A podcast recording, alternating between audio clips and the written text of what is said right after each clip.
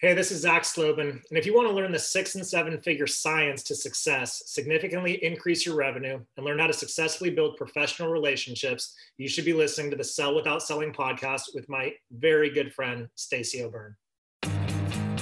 If you're ready to get out of your own way to follow the seven figure science of success, then welcome to Sell Without Selling. Tune in with renowned international speaker Stacey O'Byrne as she shows you how mastering relationships, achieving the proper mindset, and attaining the necessary motivation will catapult you away from failure and onto your journey to greatness. And now, here is your host, Stacey O'Byrne. Hey, welcome back to another episode of Sell Without Selling. I'm your host, Stacey O'Byrne, and I believe that learning the art and the science of how to sell without selling is the only way to achieve high six and seven figure success. I'm really excited to get into today's episode. And really quick, if you're a business owner, entrepreneur, or sales professional and you haven't hit the level of success that you've wanted or needed, or if you're stuck and needing a pivot in your business and your success, or maybe you just want more and you understand the importance of having a coach to help identify the blind spots, increase accountability, and help with success strategies to take you, your business, your income, and your success to the next level. If this sounds like something for you, then head over to pivotpointadvantage.com slash I want success. That's pivotpointadvantage.com slash I want success. There's a quick application there that will lead to a personal phone call with me to see if we're a great fit for each other. All right, let's do this. Today, I'm speaking with a really good friend of mine, a long term friend of mine, Zach Slobin. Zach is madly in love with his wife, a natural philosopher, and we'll get into that a little bit deeper, and a producer of his own life. These three things pretty much sum up Zach Slobin and his insatiable desire to knock, question the everyday rules, and then bend life to create massive freedom, joy, and abundance. After weathering life's natural ups and downs, being lost in finding his purpose, and navigating through the inevitable entrepreneurial storms, amen to that. He can tell you the stories of hitting several physical, emotional, spiritual, and financial bottoms. He's the athlete who almost went pro, but severe injuries kept him from his dream. He's the top guy who walked away from a good corporate job and the money because it was suffocating. He's the man who wouldn't settle until he found his soulmate. And I can't wait for you to hear that story. And he's the entrepreneur who was so committed to excellence, he created financial freedom in his early 30s. Grateful for the lessons all the losses have taught him. One thing is for sure he can show you how to play the game of life and win it. As a master speaker, trainer, and coach, Zach's greatest thrill in life is showing people how to go from where they are to where they deserve to be by removing the BS lies they tell themselves so they can be, do, and have anything they deserve. Zach, welcome to the show. Well, thank you for having me. I was so uh, really deeply honored and touched when you reached out to me to be a guest on this. So, you know what, Zach, it's my honor and privilege. I have known you for, wow, almost 15 years, give or take. It's been a long time. And we've both been through a lot. this journey of entrepreneurism has been really, really crazy. And you know, when I met you, you were this college kid, skinny jeans, and a philosophy major, right? Mm-hmm. Yeah, and um, and I remember, I remember connecting with you. You were almost, almost young enough to be my kid, almost. Not quite though. and if I would have started at a really early age, there was a possibility, but there was just something about uh, the connection I had with you. Mm. So, how does a philosophy major end up an entrepreneur? I think it's more that an entrepreneur ended up as a philosophy major. there you go. I really do. I, uh, you know, I uh, I knew from a really young age that that I wanted to be an entrepreneur. I tell the story often where it was that day in class where the teacher was like, What do you want to be when you grow up? And everybody was like, Oh, I want to be a doctor, a lawyer, an astronaut, a ballerina. And I remember saying, Well, I want to be a professional athlete, but I also know that I want to do a lot of things at one time. I always knew that I was kind of psychologically unemployable, if you will. And so when I went to college, I went to college with the idea that I'd be playing soccer. That was really my intention. And I and I when I went to college, with the idea I'd be playing soccer. But I got hurt in college, and it was really time for me to declare a major. And the college I was at, UC Santa Barbara, didn't have anything outside of business economics classes. That was it, because the UC system, most of their schools don't have business marketing classes, or at least they didn't back in the day. It was a focus on economics. And I had no interest in becoming a CPA or doing anything in that world. And so my mom said to me, she goes, Hey, look, she goes, You're a great writer. Have you considered you know, maybe being an English major. And I said, ah, that doesn't sound too good to me. Well, I had taken a philosophy class. And I was like, well, this is interesting. And, and I liked the idea of learning how to create arguments. I liked the idea of understanding how to distill logic. I loved conversations on morality and ethics. But more than anything, I think what hooked me by philosophy is I was really a seeker by the time I was 10 years old, I was starting to ask very big existential questions questions about God, questions about life, questions about why we are here, questions about, you know, nature and religion and spirituality. And so philosophy just seemed like a really natural kind of fit for me with no intention other than, well, I have to major in something. I don't know how many of my classes I'm going to go to in the first place. So if I'm going to read something in college, it might as well be something I find at least somewhat entertaining and interesting. So that's really how I became a philosophy major. Nice. So so you brought up your mother and and I'd like to dive into that really quick because the one thing that I always admired about you was your relationship with your mother. She's been a phenomenal supporter of you through your journey. How has your mother molded your ability to achieve success today? In every way imaginable. Hmm. In every way imaginable. I'm really fortunate my mom's a very, very successful psychotherapist in Los Angeles. She has been for over 40 years now. And I'm really fortunate to have had a model of a person who taught me what it means to suit up and boot up every single day, no matter what's happening in the world. That no matter how much trauma you might be experiencing, no matter what kind of crisis you think you're in, you're always in control of the ability to just put one foot in front of the other and I watched her. I, I watched her weather multiple storms in her life. I watched her weather two, you know, two separate divorces between my dad and then my stepdad. I watched her uh, deal with a debilitating illness that we thought was going to kill her. You know, I watched her. I watched her handle so much stuff with an attitude of one of my personal mantras, which is "So what now? What?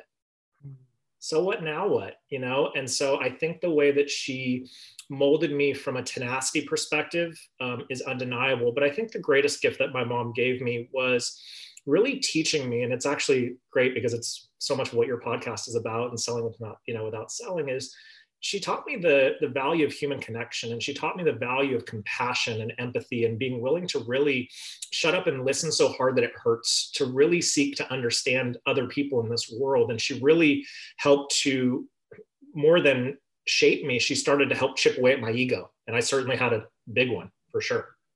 Um, so I think in that way, she was fundamental uh, in, in, in that part of my success, really focusing outward and trying to help identify how I can identify with other people in this world that are experiencing as many challenges that I might be experiencing as well. So I think she was always just to bring always able to bring and still does just bring a context to the world that helps me make better decisions.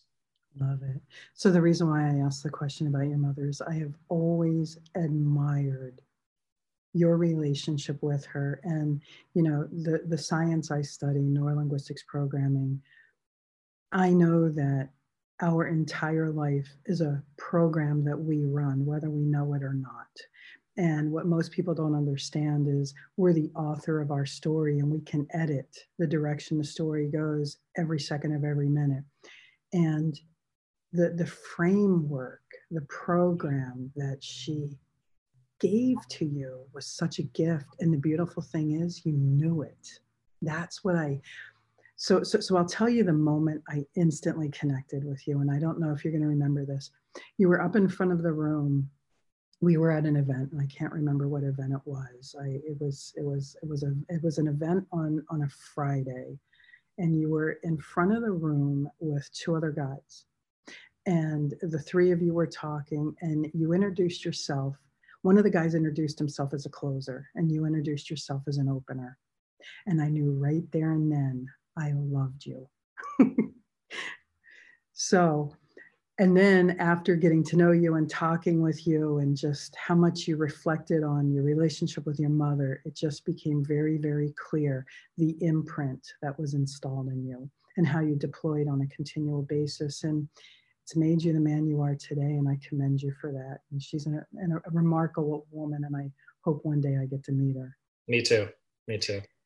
So so let's talk about this this journey because you know we've known each other through ups and downs and this pandemic has has pulled the rug out of a lot of people's security and stability right. and and just because circumstances change doesn't mean that things can or will go bad right? Environments happen circumstances happen and when you're in the crux of it it may feel painful, it may look painful, you may think it's painful. And reality is, it's just preparing you for your what's next. And I think so many people out there hear the zero to hero stories, the outhouse to penthouse stories, and and then the itty bitty shitty committee kicks in. The bully in the brain starts beating the crap out of them. That the reason why other people can do it is because dot dot dot. So just like I had a couple really tough blows, you have too. Mm. So I'd love for you to share your journey of entrepreneurism with our listeners if you're okay with that. Sure. Yeah. So it really starts when I was um, I was living in San Francisco and I was working in media and marketing sales just as a stopgap. And I got recruited actually by a I got recruited by a woman who was playing with some new equity finance insurance type stuff. And she basically recruited me to start a new wing of her company a new division of her company. And i was like 23 or 24 years old and it was this you know penthouse office in san francisco in the financial district. And i'm like bragging about it to all my friends. I'm like mom i made it. I'm you know look my business card says president. My mom's like don't get taken by this person. You know nothing about her. And i was like no it's all good. And i started building this business with her and we had a handshake agreement and uh, the agreement was that she'd pay me a very small kind of little salary to help build the business and then i'd get 10% of any policies that i brought in mm. and about two days before christmas that year she calls me in her office and this is after nine months of doing business briefings luncheons wining and dining clients the whole the whole deal and she brings me in. She goes, Hey, I just wanted to write you a little something to get you through the holidays. And I'm thinking she's going to write me in advance on a policy that I'm meant to close in about two weeks after the New Year's, a $2 million policy. And so she takes out her checkbook and she starts to write two, zero, zero. And she stops at $200, slides the check across the table, hmm. and says, Thanks, bud. Thanks, kid. You're out. I said, What? She oh, said, wow. I said, But we had an agreement. She said, No. We had a handshake. Said, oh, okay. So that's how that's that was my first big play in the world of uh, entrepreneurship. Mm. And you know, I used to tell the story that well, she took advantage of me and she manipulated me and this, that, and the other, and I played the victim, which is in the context of what you're talking about right now, anyway. Mm-hmm. The accountable version of the story is I didn't have a contract. I didn't have an agreement. I had nothing in writing. I was a bright eyed, bushy tailed kid who had dollar signs that blinded everything that I did and every choice that I made. So that's how I got into it. And um, that, that was the beginning of my entrepreneurial endeavor. If you take out the, uh, let's say, gray area businesses that I played in in the college space, if you, if you don't include those, that was my first, you know, taste of the real business world. And so that's how it all started for me, really, was that big experience with her. And I, uh, I got up, I left her office. I said, I don't need your money. Bold as could be, tear up the check, you know, literally the whole thing, like a movie. Like, I don't need your money. And I throw it in there. And I went home and I uh, packed a bowl and I got as high as you can possibly imagine. Smoked a lot of weed that day. And I uh, said to my, I said to my mom, I was like, look, I'll just figure it out. And she says, why don't you just come home, come down to LA. Let's kind of talk about what's next for you. And I said, okay. So I grabbed a book because I, I like to read and I grabbed a book and the book was called Ask and It's Given by mm, Abraham. Yep. And I had never heard of this before. In fact, for a while, and this is a great story behind the story, I didn't even know how I had gotten the book. I forgot how the book had even arrived on my shelf, and I'll come back to that if I remember. But I start reading about source energy and the law of attraction and what you focus on expands and you create your world, just like you were talking about. You have these programs and these tapes. And I'm sitting here going like, oh my God. And so my whole world starts to open up. Mm-hmm. And I mm-hmm. remember, I, I, will never forget, I, I, I fell asleep on the plane. I landed at Burbank Airport. The, the tarmac jolts me awake and I feel this overwhelming sense of calm and peace come over me. Like mm-hmm. everything's going to be okay. I'm loved. I'm complete. The universe takes care of me, right? All this stuff that had just infiltrated my my my body cellularly. Mm-hmm. So I walk in my mom's house. I'm like, Mom, don't worry, I'm gonna be fine. Law of attraction, what I focus on expands. I create my reality. Now, again, my mom is a traditional psychotherapist, so uh-huh. she's like, "Well, that's great, honey, but I think we need to process some of these things. And I was like, no, no, no. I was like, we don't need to process anything. I was like, I'm good. I was like, I'm just going to go back to San Francisco. I'm going to get a, I'll just get a job selling something. I'll make a little bit of money. I'll get back on my feet. No big deal. Mm-hmm. Cool. Get back on my feet. I go into a, I'm working a telemarketing job, just selling. And I get introduced to a guy who says, Hey, buddy, he goes, You don't belong here. He goes, You're a really sharp guy. I'm looking at a business. I think you'd be great at it. Will you come take a look at it with me? And I said, Sure. So I go with him to San Jose. They start dishing coffee around the room. They say, This is the product that we want to sell. It's coffee. It's from seven different countries in Africa, blah, blah, blah, blah, blah. And we're going to distribute it using multi level marketing. And I'm like, mm, You are going to distribute it using multi level marketing. I am not going to distribute anything at all because I'd watched my dad suffer in that industry for a bit. Mm-hmm. And so I threw my hands up and I said, No, I said, I'm going to be a real entrepreneur. You know, multi level marketing is not real business because I had a story about it. Yeah. So the guy pulls me aside that day, Stacey, and he says, "You don't know this yet, but you have the power to be one of the most influential networkers I've ever met in my life." So go home and do your research. And if you really understand what this business model is all about, and you still decide it's not for you, then no big deal. We'll part as friends. So I said, "That's. That's fair enough." So I went home and I did all the research, and I actually fell in love with the business model. And I said, "Okay, let's do this." And six months in, our CEO took off with the money. So those network marketing horror stories that you hear about. Yeah. So now I'm 0 for 2. Now I'm 0 for 2. Mm-hmm. 0 for 2. Not doing so well in my entrepreneurial. 0 for 2. Egg on my face. My family, my friends, everyone saying, you got to get a job. You got to do it normal. Blah, blah, blah, blah. Give up this pipe dream. My ex fiance at the time, hmm. Zach, get your crap together. You got to get a job or else. I said, okay. I go on Craigslist. I'm looking for a job. Sure enough, I see a little link that says whatever it said, and I was like, "Oh God, don't click on this link. I know it's not. don't click that link, Zach. Don't do it." I clicked the link. Yeah. Three days later, I'm at a business presentation for an opportunity that's like a twenty thousand dollar investment. I had like three hundred dollars to my name at the time, and uh, but I got inspired because I'm an opportunity seeker and I'm willing to roll the dice so I raised $20,000. I joined that business. Uh, and I had a pretty good amount of success. I think by the time I was, you know, 25, 26 years old, I think I'd made my first like quarter million dollars in that business or something along those lines. But that business was tied to the real estate market. So in 2008, 2009, market came crashing down and I came crashing down with it. And uh, my ex and I blew through about $80,000 in a six month period of time. And uh, two weeks after the save the date invitations had been sent out um, to our wedding, uh, we called it all up.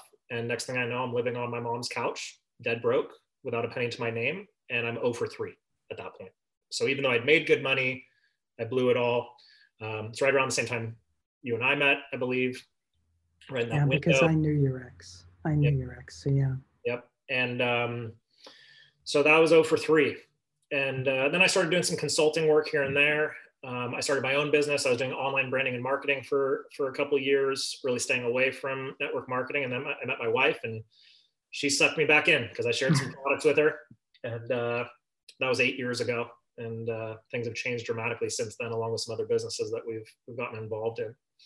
Uh, but yeah, to say I've had some offers would be an understatement. You know, mm-hmm. to say I've gotten beat up would be fair for sure. Um, but that's that's most of it. And I'm happy to kind of deep dive into any of those pieces that you would like. But that's kind of the fifty thousand foot view of the. Yeah, journey. no, I love it. So so I would like to deep dive uh, on one part. You know, on on a few previous episodes, I have, and I actually have an episode coming out very detailed about this next topic, and that's one of the mistakes I made in my journey of entrepreneurism and success is I attached my self-worth to my net worth. Mm. And when I when I lost my million dollar company, when I filed bankruptcy, I turned around, I had 16 cents in the bank. The business partner who had embezzled from me sued me. So now I've got $40,000 worth of legal bills every month. My net worth was pretty low. Yeah. And my self worth found an all time new low. And coming out of that was a journey in itself. And, you know, one of the things I see happening is, you know, people have been furloughed, people have lost their jobs. I, I don't know if, if you've heard me say this uh, recently. For the past nine months, I, I have said, corporate America, the bear has been poked. Mm. Corporate America has learned very quickly over this over the course of this pandemic that they can do a hell of a lot more with a hell of a lot less.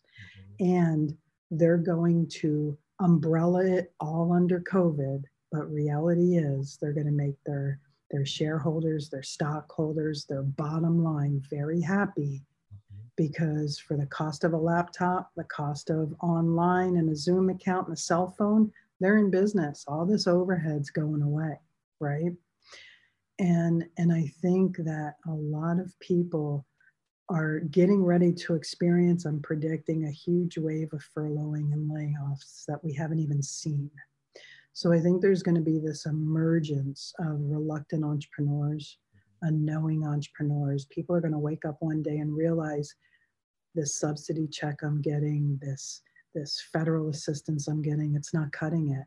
And I've got to make my own. It's really, really important to identify where your state is, how you are seeing yourself and allowing yourself to feel, because reality is any communication that's coming in is going to create an internal representation. That representation is then going to dictate our behavior, and our behavior will then create our environment for you, it was on the couch at your mom's. And I remember uh, you wouldn't even talk to me on the phone. We had a messenger conversation because that's how low you were. Mm-hmm. And for me, I couldn't get out of bed.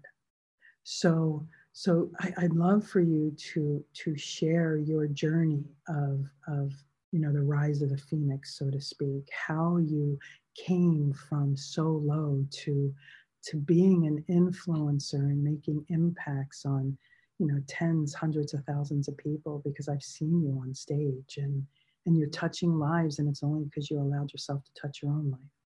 Yeah i think that you know it's fascinating as you say that. I, I agree. I talk about this from a business perspective all the time economically speaking.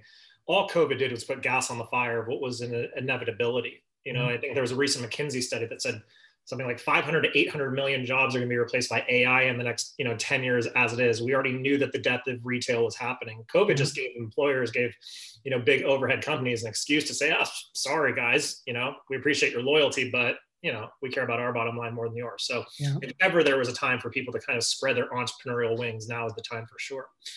But going back, you know, yeah, not only did I not want to be in that messenger thread with you or anybody else, I spent most of the time on my mom's couch asking two primary questions every day for weeks and weeks, if not months. And it was one of the darkest, scariest places of my life. And those two questions were this one, what would be the least painful way for me to kill myself?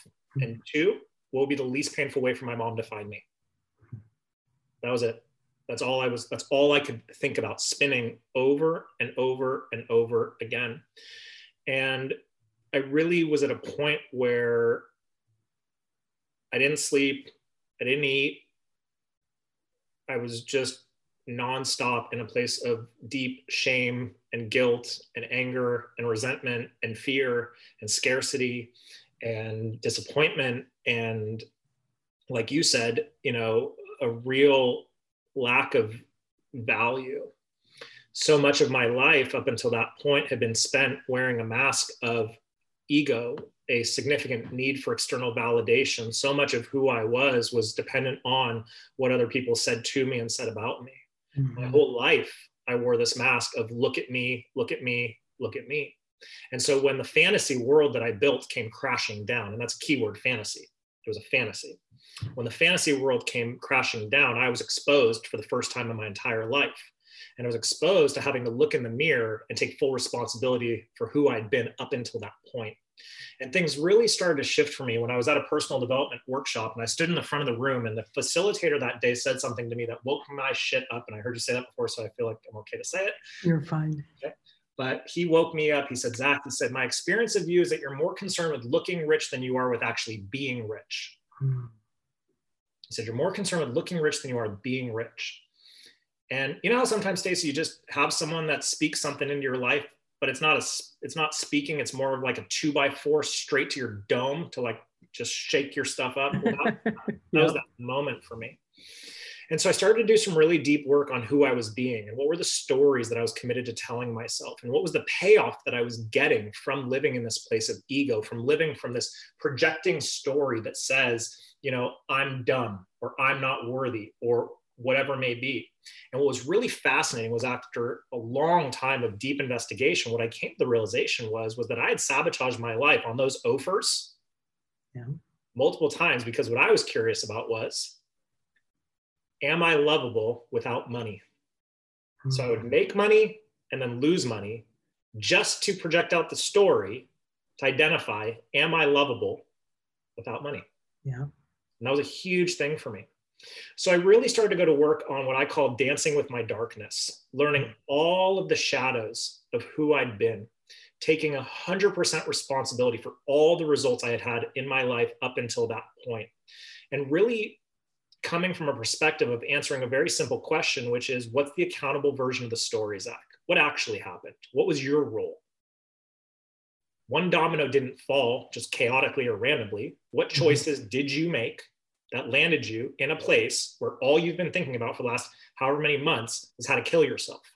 How did you go from being a star athlete, smart kid, good family, well raised? Sure, my parents got divorced, but for the most part, all things considered, cakewalk. Regardless of my dad's financial issues, him going broke, whatever, always loved, always taken care of, always supported. Mm-hmm. And here you are with all the privilege and advantages of privilege in the world. And here you are What's it about?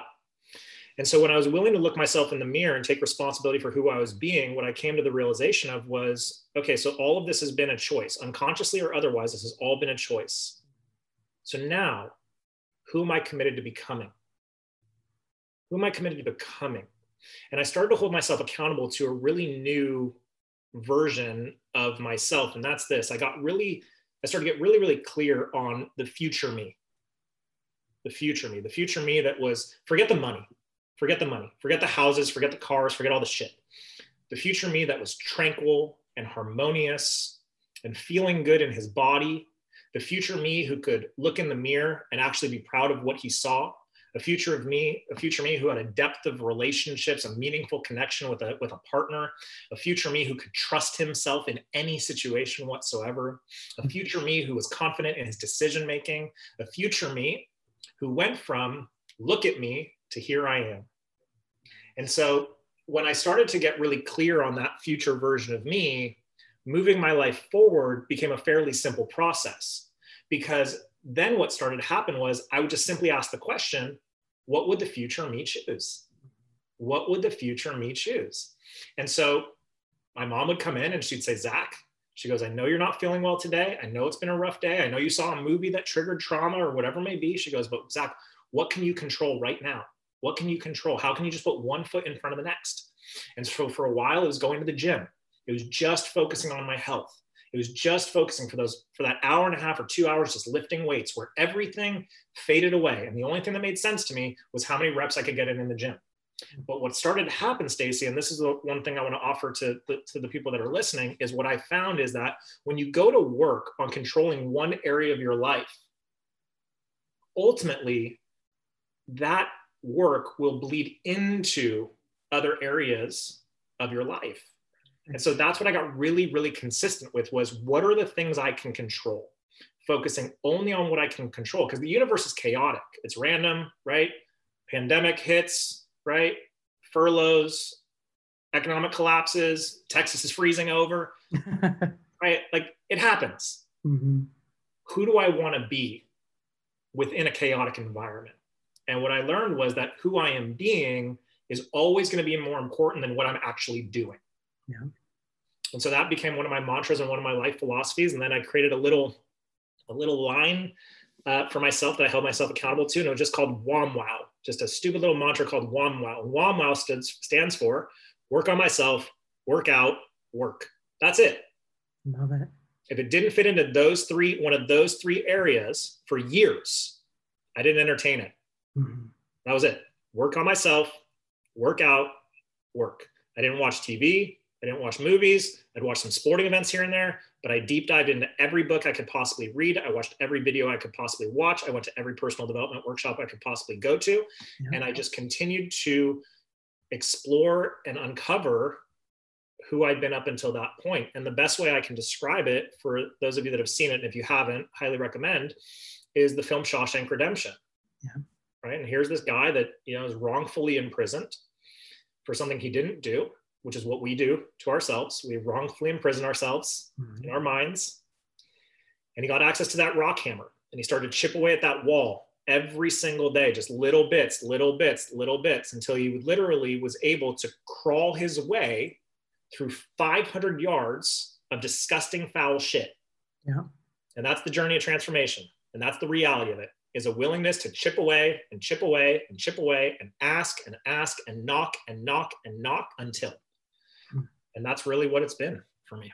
So Zach, I got to tell you, I, I absolutely love your metaphor, which also just so happens to be your real life, and and I, I want to peel back uh, a couple golden nuggets that you just dropped. I want to kind of pick them up and, and wrap them up and present them back to the listeners.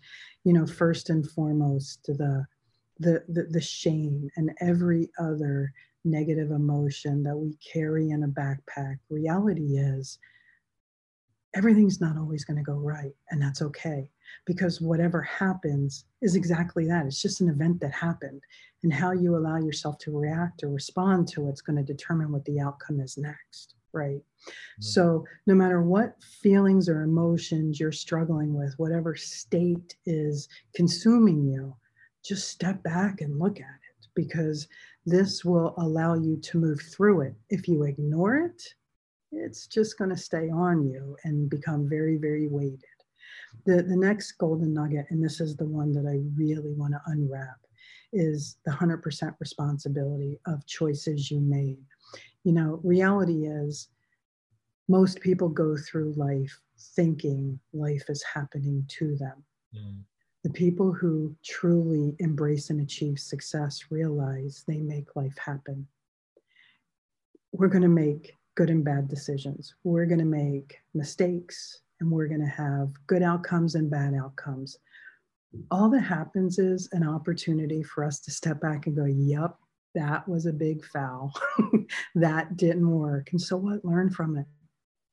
Reality is, you're, you're not perfect and nobody should be striving for perfection.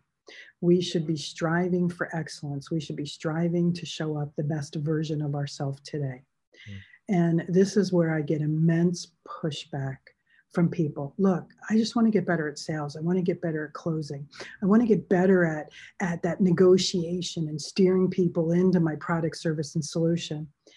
And this is what I tell them you're the common denominator in your successes and your lack of successes. And reality is where you go, you follow. It's mm-hmm. the blind spots, it's the don't knows that you don't know that end up crippling you, paralyzing you.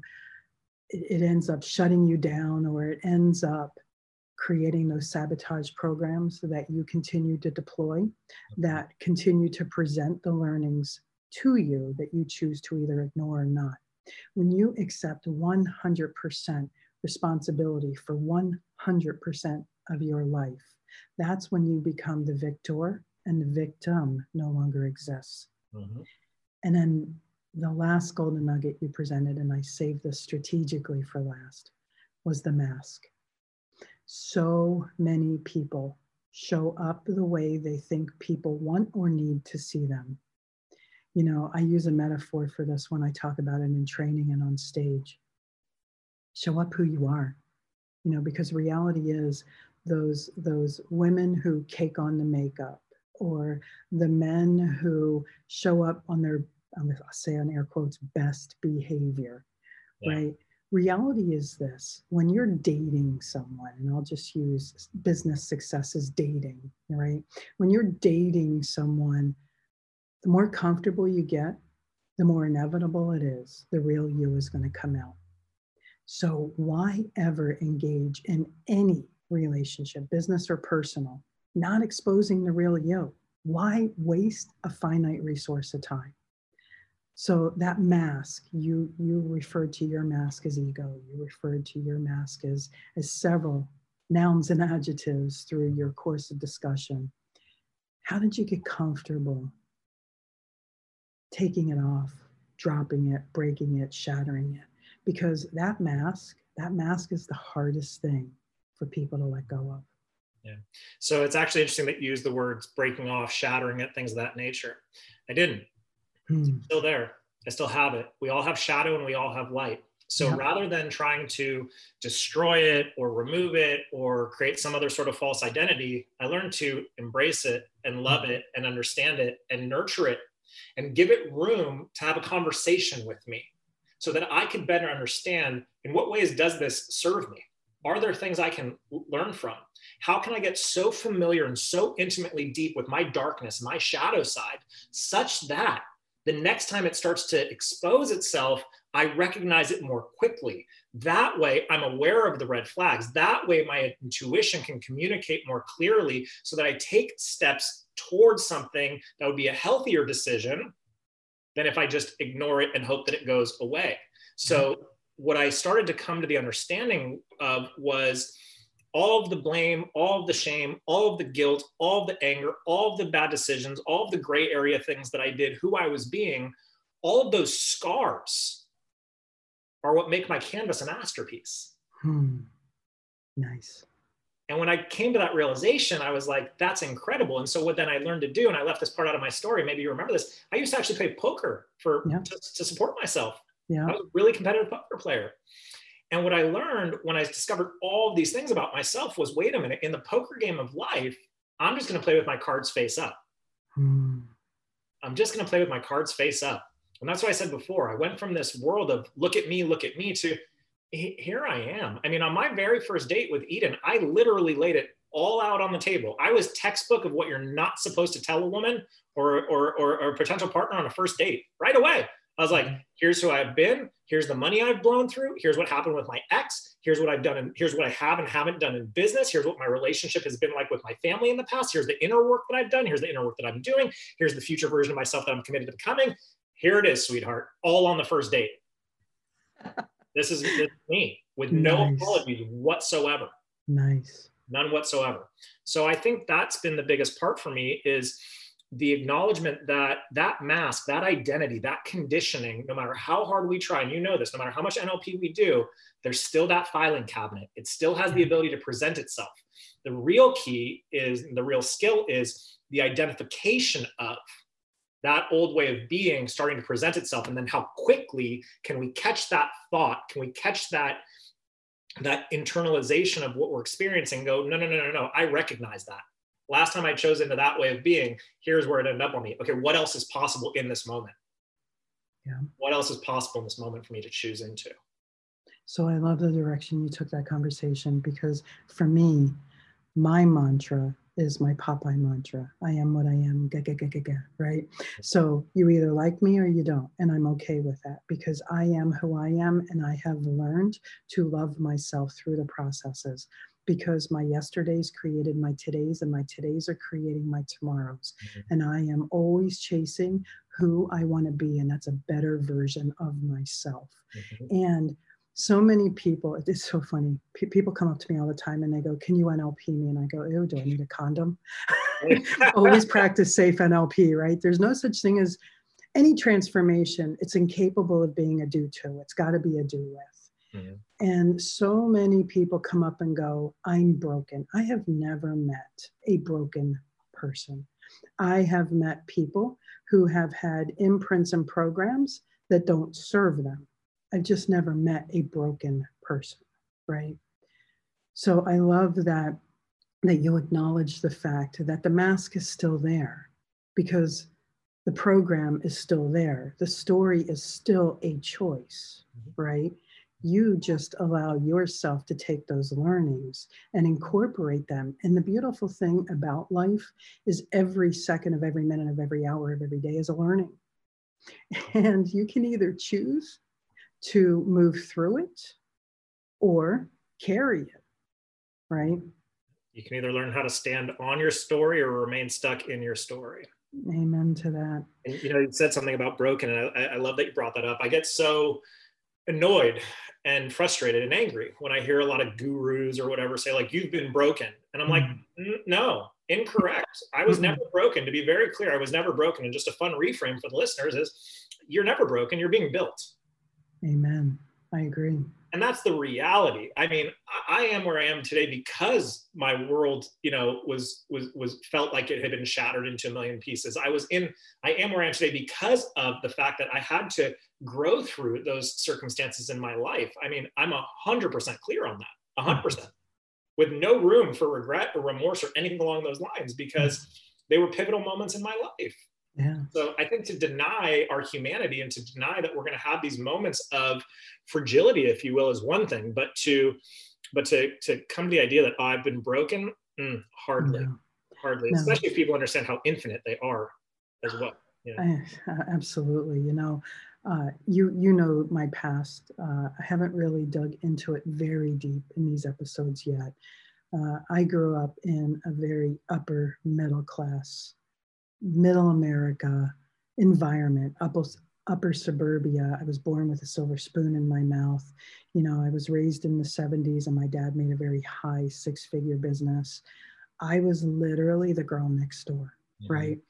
And I was, I was, uh, what was it? All star softball, all star basketball. I mean, I had scholarships until I blew out my knee. Mm. It, I lived a life of hidden perfection, so to speak, right? For my dad, what people didn't see was behind closed doors, right? I was mentally, emotionally, physically, and sexually abused. My dad was a die-hard alcoholic.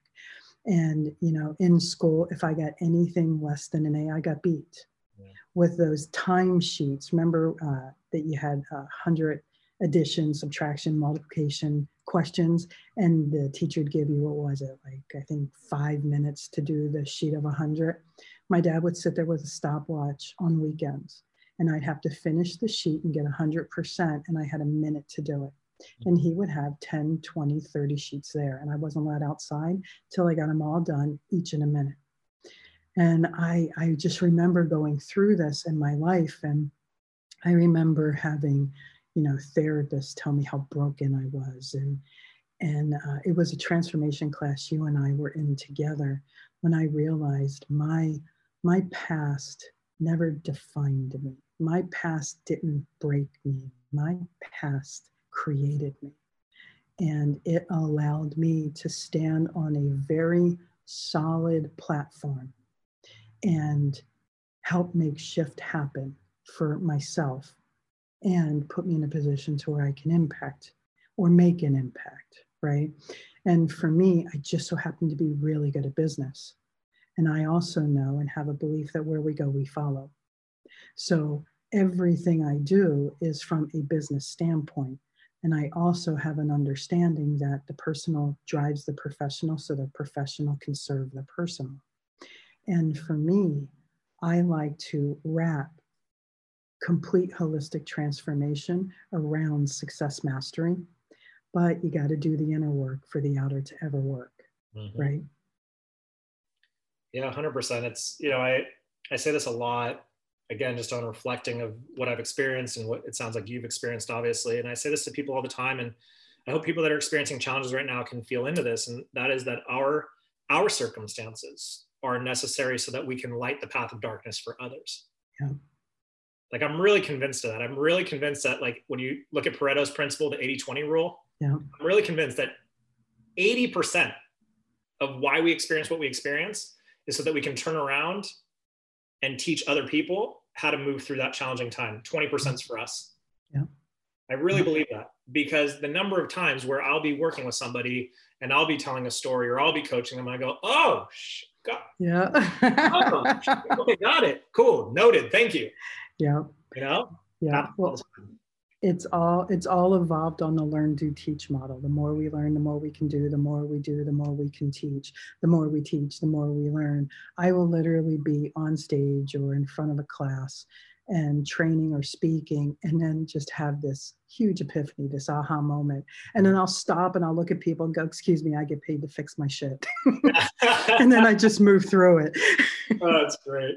That's great so so how has how has personal and professional development and mentoring and coaching helped create your success? Oh, there, there would be no success without it. It's mm-hmm. undeniable. There's no, I, I will, I will fight someone to the death on this topic. You cannot outwork your level of personal development. Mm, amen to that. Absolutely. You, you cannot, I know people that work 17, 18 hours a day and they're spinning around on a carousel and they can't figure out why. Yeah. And they don't want to, they, they just don't want to look. They just don't want to look. You cannot outwork your level of personal development. I, you know, it was very, getting into personal development was pretty simple for me because I looked at the results of my life and then I looked at the results of the life that I wanted. And then I just paid attention to what were those people doing.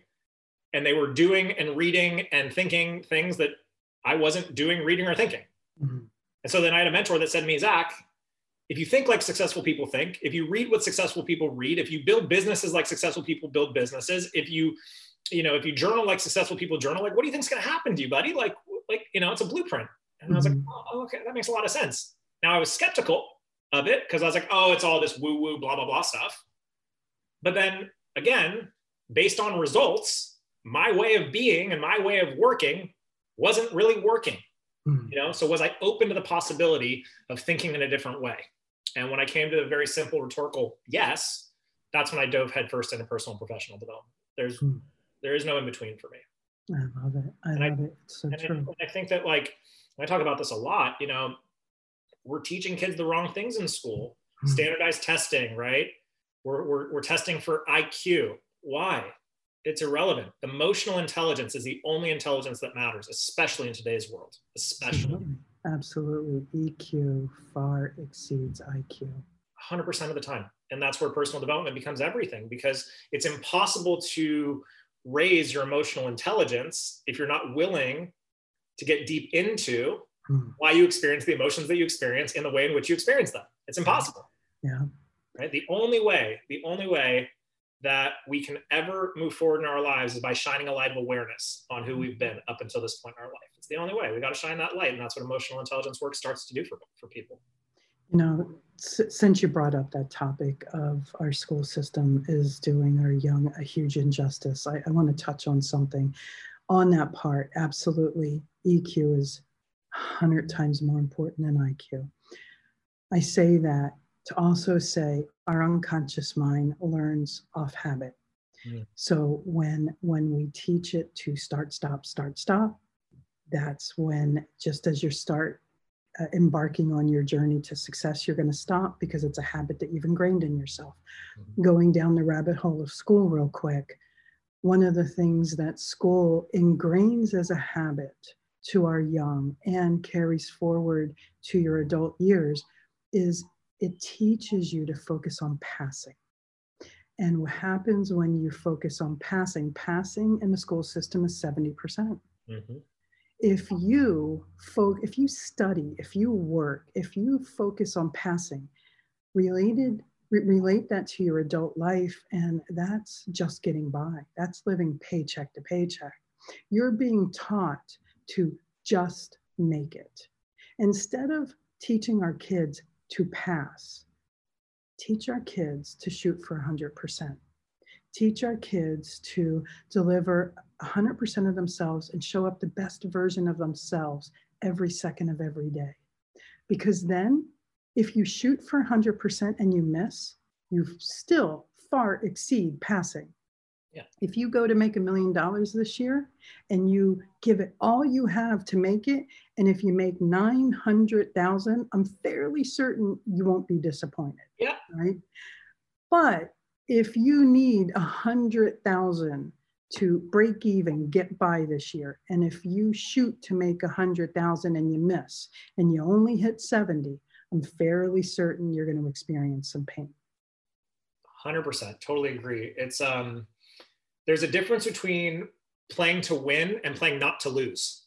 Mm, yeah, there's a big Mm. difference between those two things. And the example that you gave of 70% that's playing not to lose. Yeah, yeah, I'll absolutely. do, I'll do just enough. Just enough. And and then on top of that, you know, I did I did an episode on this uh, several episodes ago. The number one person we lie to the most is ourselves. So we convince ourselves that we worked. I say in air quotes, right? When really all it was was you hopped on to social media, you entered into the entrepreneurial witness protection program. Time sucked your your productivity, and you were busy and convinced yourself you were working, right? I tell our team all the time, I say you can lie to your friends, you can lie to yourself, but never for a second will your, will your results lie for you. No, your bank account does not lie. It's never lie. Results No. never lie. so, so Zach, welcome to the signature question of the show. And that is, and, and I'm so excited to hear your answer. What is selling without selling mean to you? I think selling without selling, and I've, I've, I've, cause I've thought about the name of your podcast for a while and, and I love it. Cause I always talked about something called the no sell sell. Mhm. right? Which I which I learned a long time ago. So I just love the name of the podcast.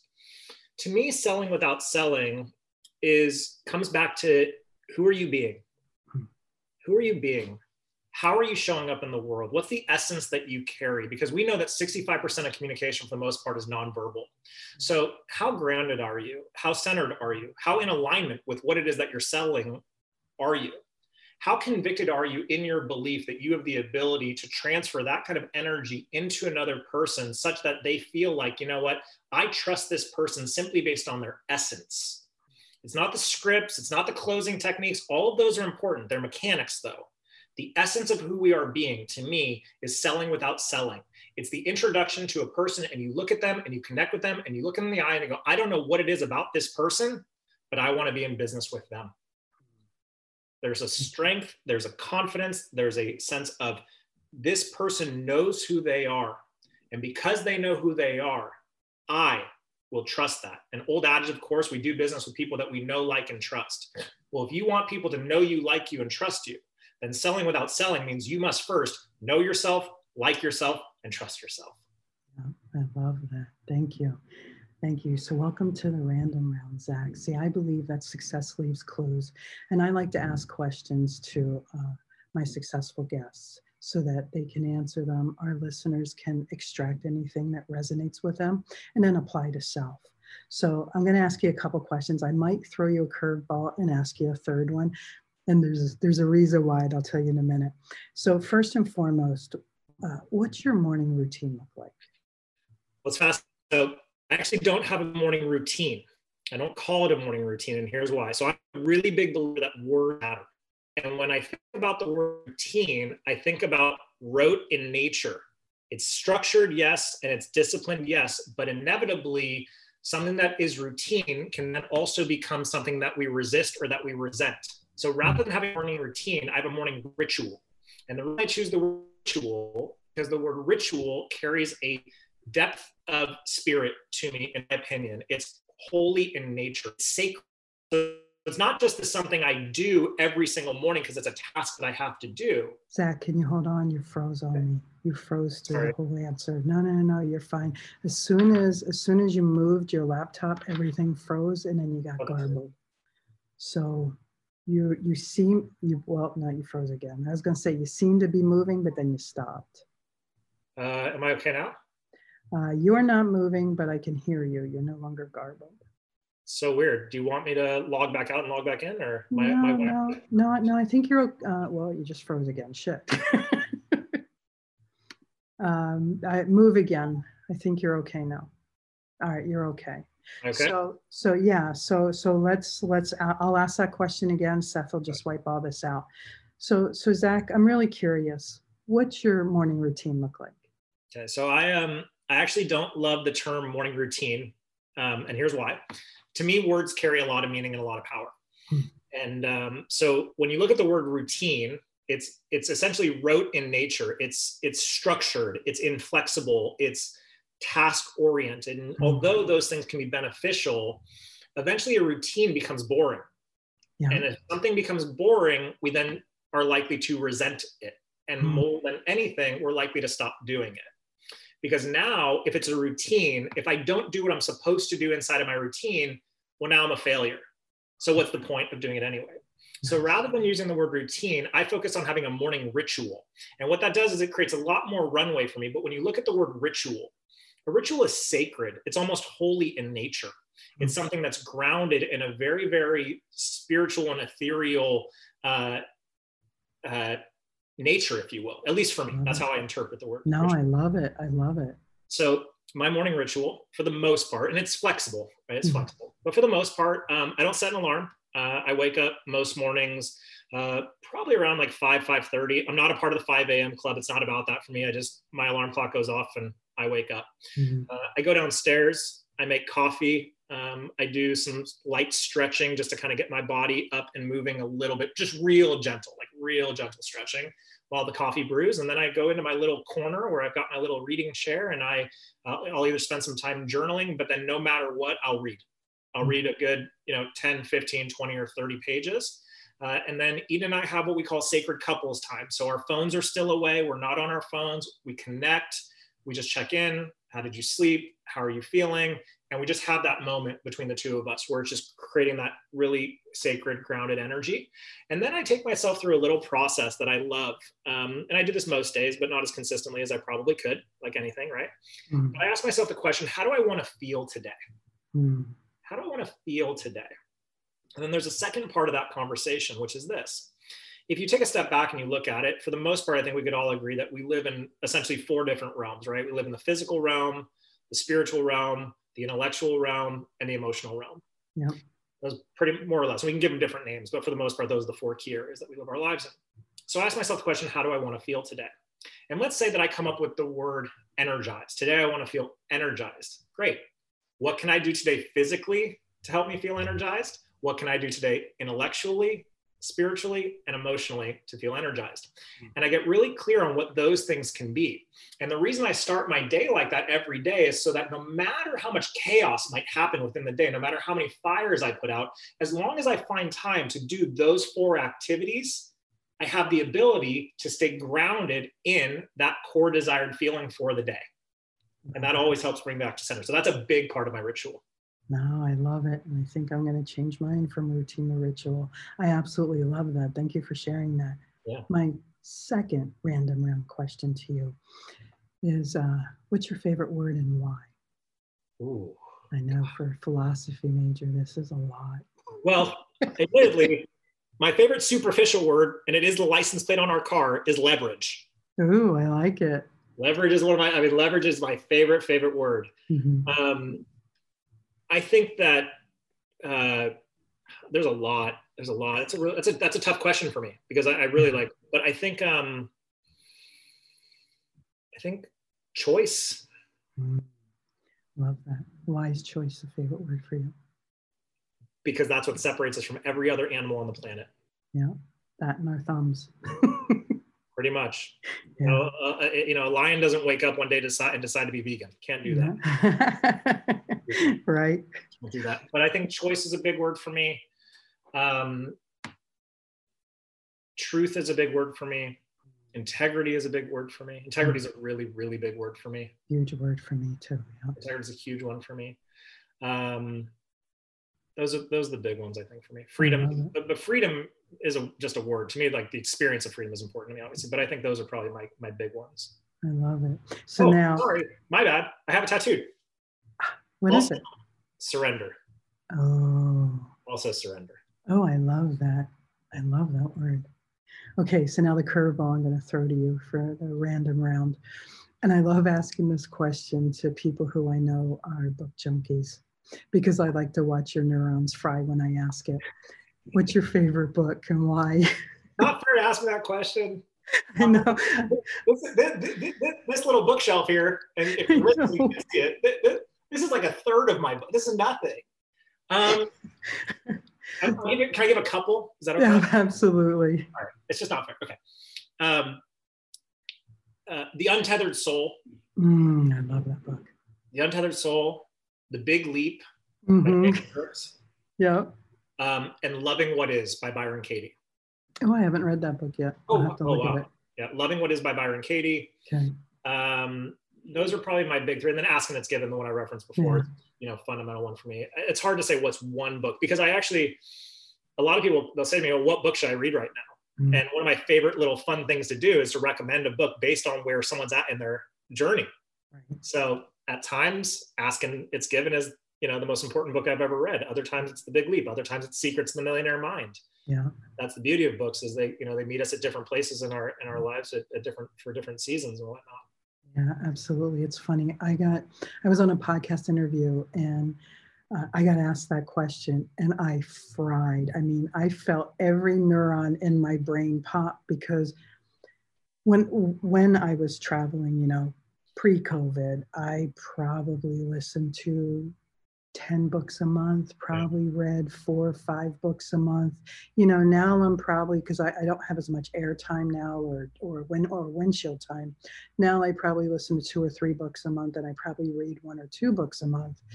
And I got asked that and I had a bookshelf behind me of probably a thousand books. I probably have 4,000 books in my garage. I probably have, I don't know, 1,500 on my Kindle and maybe another thousand on my Audible. And I'm sitting yeah. there frying, going, how do I answer this? so I think, I think for me, the journey of transformation started with Peaceful Warrior. The mm. journey of a peaceful warrior. The whole Dan Millman series for me really made me go, Holy crap, the itty bitty shitty committee is a real thing. So, you know, Zach, I, I have I have loved talking with you on the show. I've loved having you on the show. I know that you just got back from a trip, and I truly appreciate you you taking time out with us today. If our listeners want to reach out to you, connect with you, or follow you, what's the best way for them to do that? Well, before I say, I have to give a little caveat. I despise the term follow. And even though it's what the social media gods have decided on, yes. I don't want anyone following me anywhere. There you go. you are more than welcome. I've reframed it. You are more than welcome to walk beside me. There you go. Uh, on Instagram at Zach Slobin, probably the simplest thing, or Facebook, same thing. You know, simple. That's awesome. Great. So thank you so much, Zach Slobin. Uh, we'll put that in the. Uh, we'll make sure that's in our our show notes. Okay. Uh, and reality is this, Zach. Uh, you are phenomenal. Always have been. Always will be. I I adore and am blessed you're in my life. It's been phenomenal talking with you today. Your success is important to me, and it's also important to me to make sure that these episodes are valuable to you. I would love for you to do a few things right now. I'd love for you to hop over to Instagram and follow us at Pivot Point Advantage. That's hop over to Instagram and follow us at Pivot Point Advantage. Second, I'd love it if you'd head over to Facebook and join our Sell Without Selling community. That's head over to Facebook and join our Sell Without Selling community. We have an immense amount of interaction on both platforms. We also share different information on both platforms, so we look forward to seeing you there. Last and definitely not least, I love to chat with you, give feedback on the episodes, and find out any topics that you're interested in to help make this podcast more powerful and helpful to you achieving the success you've always dreamed of, desired, and deserved.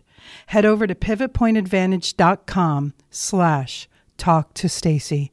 That's pivotpointadvantage.com slash talk to Stacey. Let's get a 15 minute call on the schedule. I look forward to getting to know you. Always remember this choice is a powerful thing, and suffering is always optional. Get out of your way so that you can get on your way, so you can finally have your way. Thanks so much for listening, and I look forward to talking with you soon.